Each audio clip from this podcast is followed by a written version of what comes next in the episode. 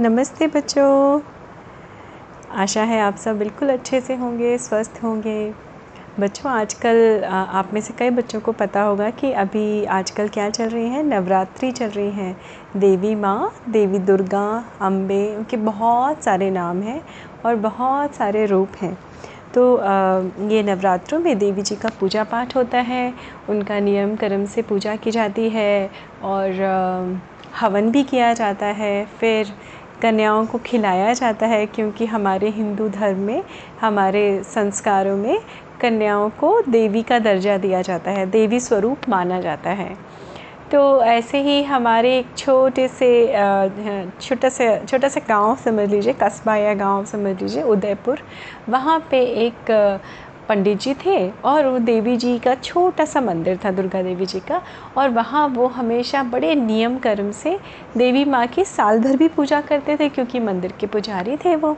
लेकिन ख़ास तौर पे नवरात्रों में वो दोनों टाइम एक्चुअली में देवी माँ की तो चार टाइम होती है पूजा तो वो दोनों टाइम स्पेशल वो बनवाया करते थे, भोग देवी माँ का।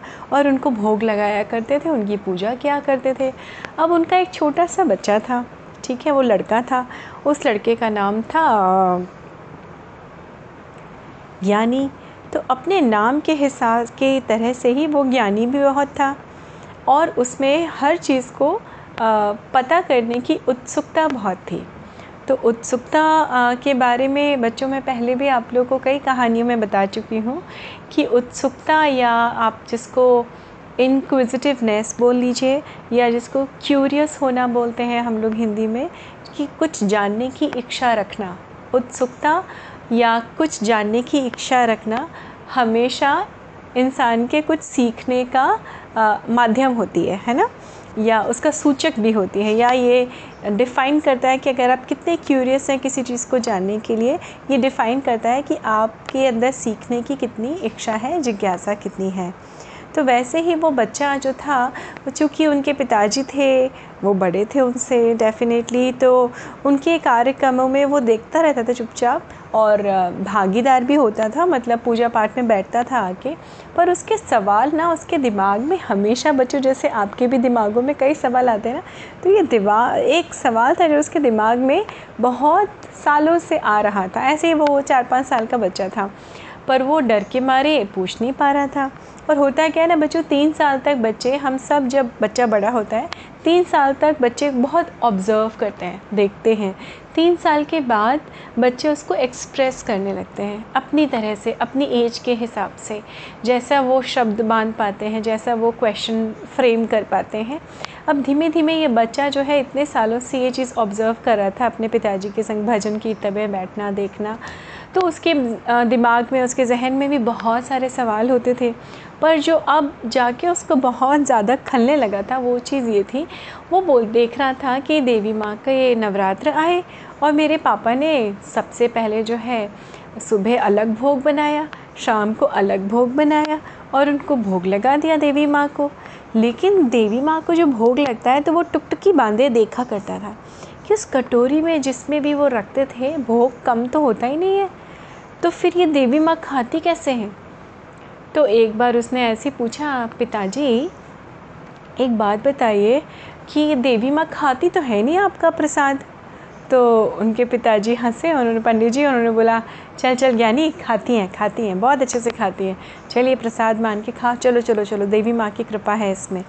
अब ये चीज़ बच्चों को समझ में नहीं आती है कि देवी माँ की कृपा है प्रसाद है तो उसके मन में ये लगने लगा कि अच्छा मुझे ऐसा लगता है, जो भी चीज़ ना मेरे पापा को अच्छी लगती है, मेरे पिताजी को, वो बना लेते हैं और भगवान जी और देवी माँ का नाम रख के उनके सामने रख देते हैं और फिर फिर तो गपा गप खुद भी खा लेते हैं, हम सबको भी खिला देते हैं।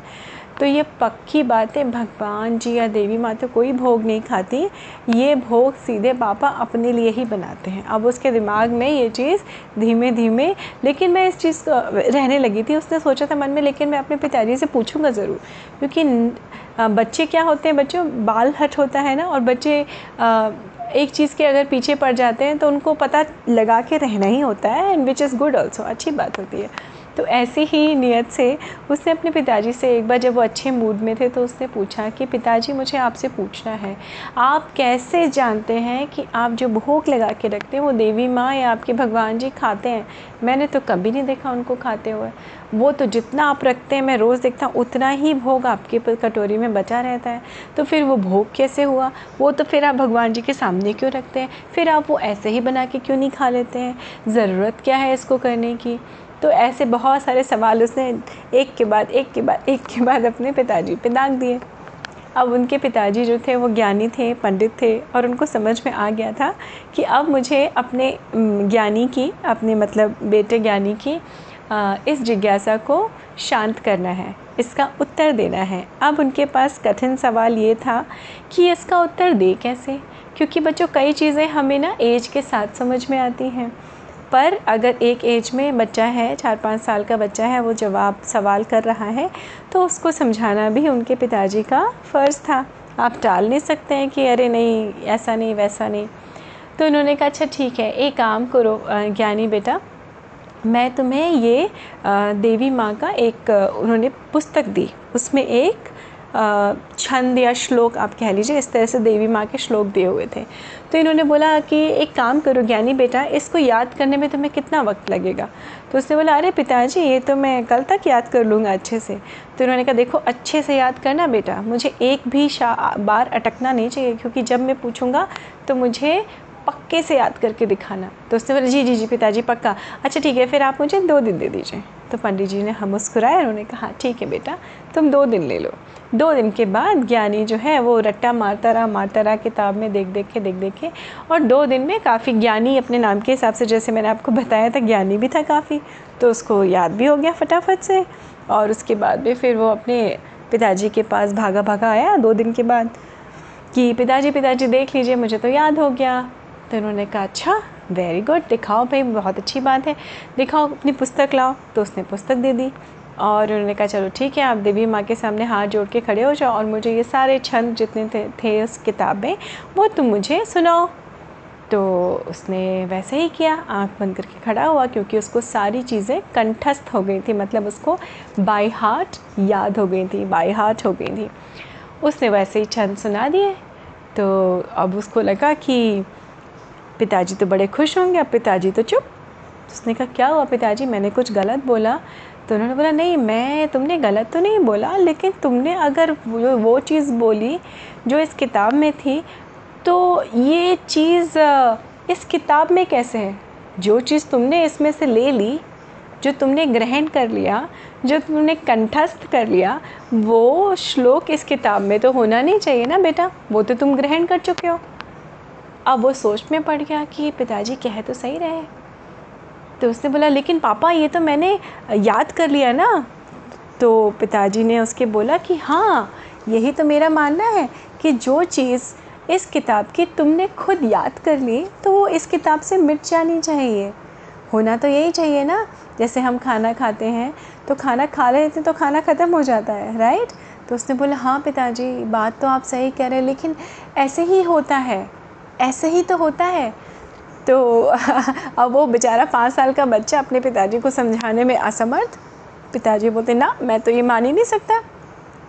या तो तुम में कुछ गलती है या इस किताब की कुछ गलती है। अगर तुमने यही लाइंस जो इस किताब में लिखी हैं, छंद हैं, तुमने याद कर लिए हैं तो फिर इस किताब में नहीं होने चाहिए। और अगर इस किताब में है, इसका मतलब तुमने कुछ गलती की है, ये दो दो जगह तो नहीं हो सकते एक सी चीज़ें। अब वो बेचारा एकदम सर घूमने लगा, उसने कहा नहीं पापा, ऐसे ही होता है, ऐसे ही होता है, ऐसे ही होता है। तो उनके पिताजी, पंडित जी थोड़ा सा मुस्कुराए, उन्होंने कहा, बेटा देखो, मैं बताता हूँ। ये किताब जो है, ये स्थूल रूप से तुम्हारे सामने है मतलब स्थूल रूप आप ये समझ लीजिए कि एक फ़िज़िकल फॉर्म में तुम्हारे सामने है, ठीक? तो बोलता है, जी। तो ये फ़िज़िकल फॉर्म में से तुमने इसको पढ़ा और सूक्ष्म रूप में वो तुम्हारे दिल में, दिमाग में बैठ गया जाके। मतलब अदृश्य रूप से या आपकी कला से वो आपके दिमाग में आपने बैठा लिया, आपने याद कर लिया, कर किया तुमने ये? तो ज्ञानी ने कहा हाँ पिताजी, बिल्कुल आप सही कह रहे हैं। तो पिताजी मुस्कुराए। उन्होंने बोला, यही बेटा फ़र्क होता है, यही एक कॉन्सेप्ट होता है जब हम भगवान को भोग लगाते हैं। जब हम भगवान जी को भोग लगाते हैं तो तुम्हें उस कटोरी में ही दिखाई पड़ता है, लेकिन उस स्थूल रूप मतलब फ़िज़िकल प्रसाद में से जो भगवान जी ग्रहण करते हैं, वो सूक्ष्म रूप में ग्रहण करते हैं। मतलब ऐसी ऐसी अवस्था में ग्रहण करते हैं जो हमको अपनी आँखों से नहीं दिखाई पड़ता है। इसीलिए प्रसाद का इतना महत्व होता है। इसीलिए प्रसाद का इतना स्वाद होता है। तब उस बच्चे को समझ में आया कि हाँ पिताजी आप सही कह रहे हैं। आई एम रियली सॉरी मैंने आप, आपके ऊपर शक किया, देवी माँ के ऊपर शक किया। तो उनके पिताजी ने बोला, पंडित जी ने कहा, नहीं बेटा इस चीज़ के लिए सॉरी मत बोलो, बल्कि तुमने मुझे एक और जीवन का पाठ पढ़ाया, बच्चे। क्योंकि ज्ञानी तुम अगर ये सवाल नहीं करते तो मेरे दिमाग में इसको तुम्हें, तुम्हारे सवाल का, तुम्हारी इच्छा का, तुम्हारे क्वेरी का या तुम्हारे क्वेश्चन का आंसर देने के लिए मुझे इन चीज़ों को रास्ते तलाश तलाश करने पड़े। और मुझे बहुत अच्छा लगा कि आज तुम्हें खुद ही जवाब मिल गया कि कैसे हम भगवान को जब भोग लगाते हैं तो भगवान भोग तो उसी कटोरी में रहता है, लेकिन भगवान को लग जाता है, वैसे ही ठीक वैसे ही जैसे आप इस किताब से आपने छंद पढ़े तो छंद तो इसी किताब में है लेकिन आपके पास कैसे पहुँच गए? आपके बाय हार्ट पहुँच गए आपके सूक्ष्म रूप में आपके आ, आ, दिल में या आपके दिमाग में उतर गए। तो आप तुम समझे ज्ञानी क्यों मैं भोग लगाता हूँ या क्या हम क्यों हम सब भोग लगाते हैं? भगवान को अल्लाह को जीसस जो भी हमारे मानने वाले हैं ईश्वर को हम भोग क्यों लगाते हैं? इसलिए क्योंकि हमेशा इस बात को याद रखना कि ईश्वर के द्वारा ही हम सब ईश्वर का प्रसाद है और ईश्वर के द्वारा ही हम लोग उस प्रसाद को और स्वाद के साथ में और श्रद्धा के साथ में खाते हैं। तो इस तरह से ज्ञानी बेटा की जिज्ञासा भी शांत हुई, है ना बच्चों? तो ऐसी जिज्ञासाएँ हम सबके मन में होती हैं और बच्चों के मन में ख़ास तौर पे बहुत होती हैं, आप बच्चों के मन में। इसलिए भी होती है क्योंकि आप तो छोटे छोटे से हैं, बड़े हो रहे हैं तो जब आपको नई नई चीज़ें सीखने को मिल रही हैं, अभी तो पूरी दुनिया आपके सामने आने वाली है, बहुत सारी चीज़ें आपको जीवन में सीखनी है। और कुछ बड़े भी ऐसे होते हैं जो हमेशा, बड़े क्या, कुछ क्या, बहुत मोस्ट ऑफ़ अस हम सब बड़े कुछ ना कुछ हर दिन सीखते रहते हैं, हर एक इंसान से, हर चीज़ से हम सीखते रहते हैं। तो सीखने का हुनर, सीखने की इच्छा हमेशा कायम रखिए बच्चों। क्योंकि अगर सीखने की इच्छा आपकी कायम रहेगी हमेशा मौजूद रहेगी तो आप बहुत आगे बढ़ते जाएँगे जीवन में। नया नया सीखेंगे नई नई चीज़ें आप आ, को मिलेंगी और आप एक आ, अच्छे से बेहतर बेहतर से बेहतर इंसान बनते जाएँगे।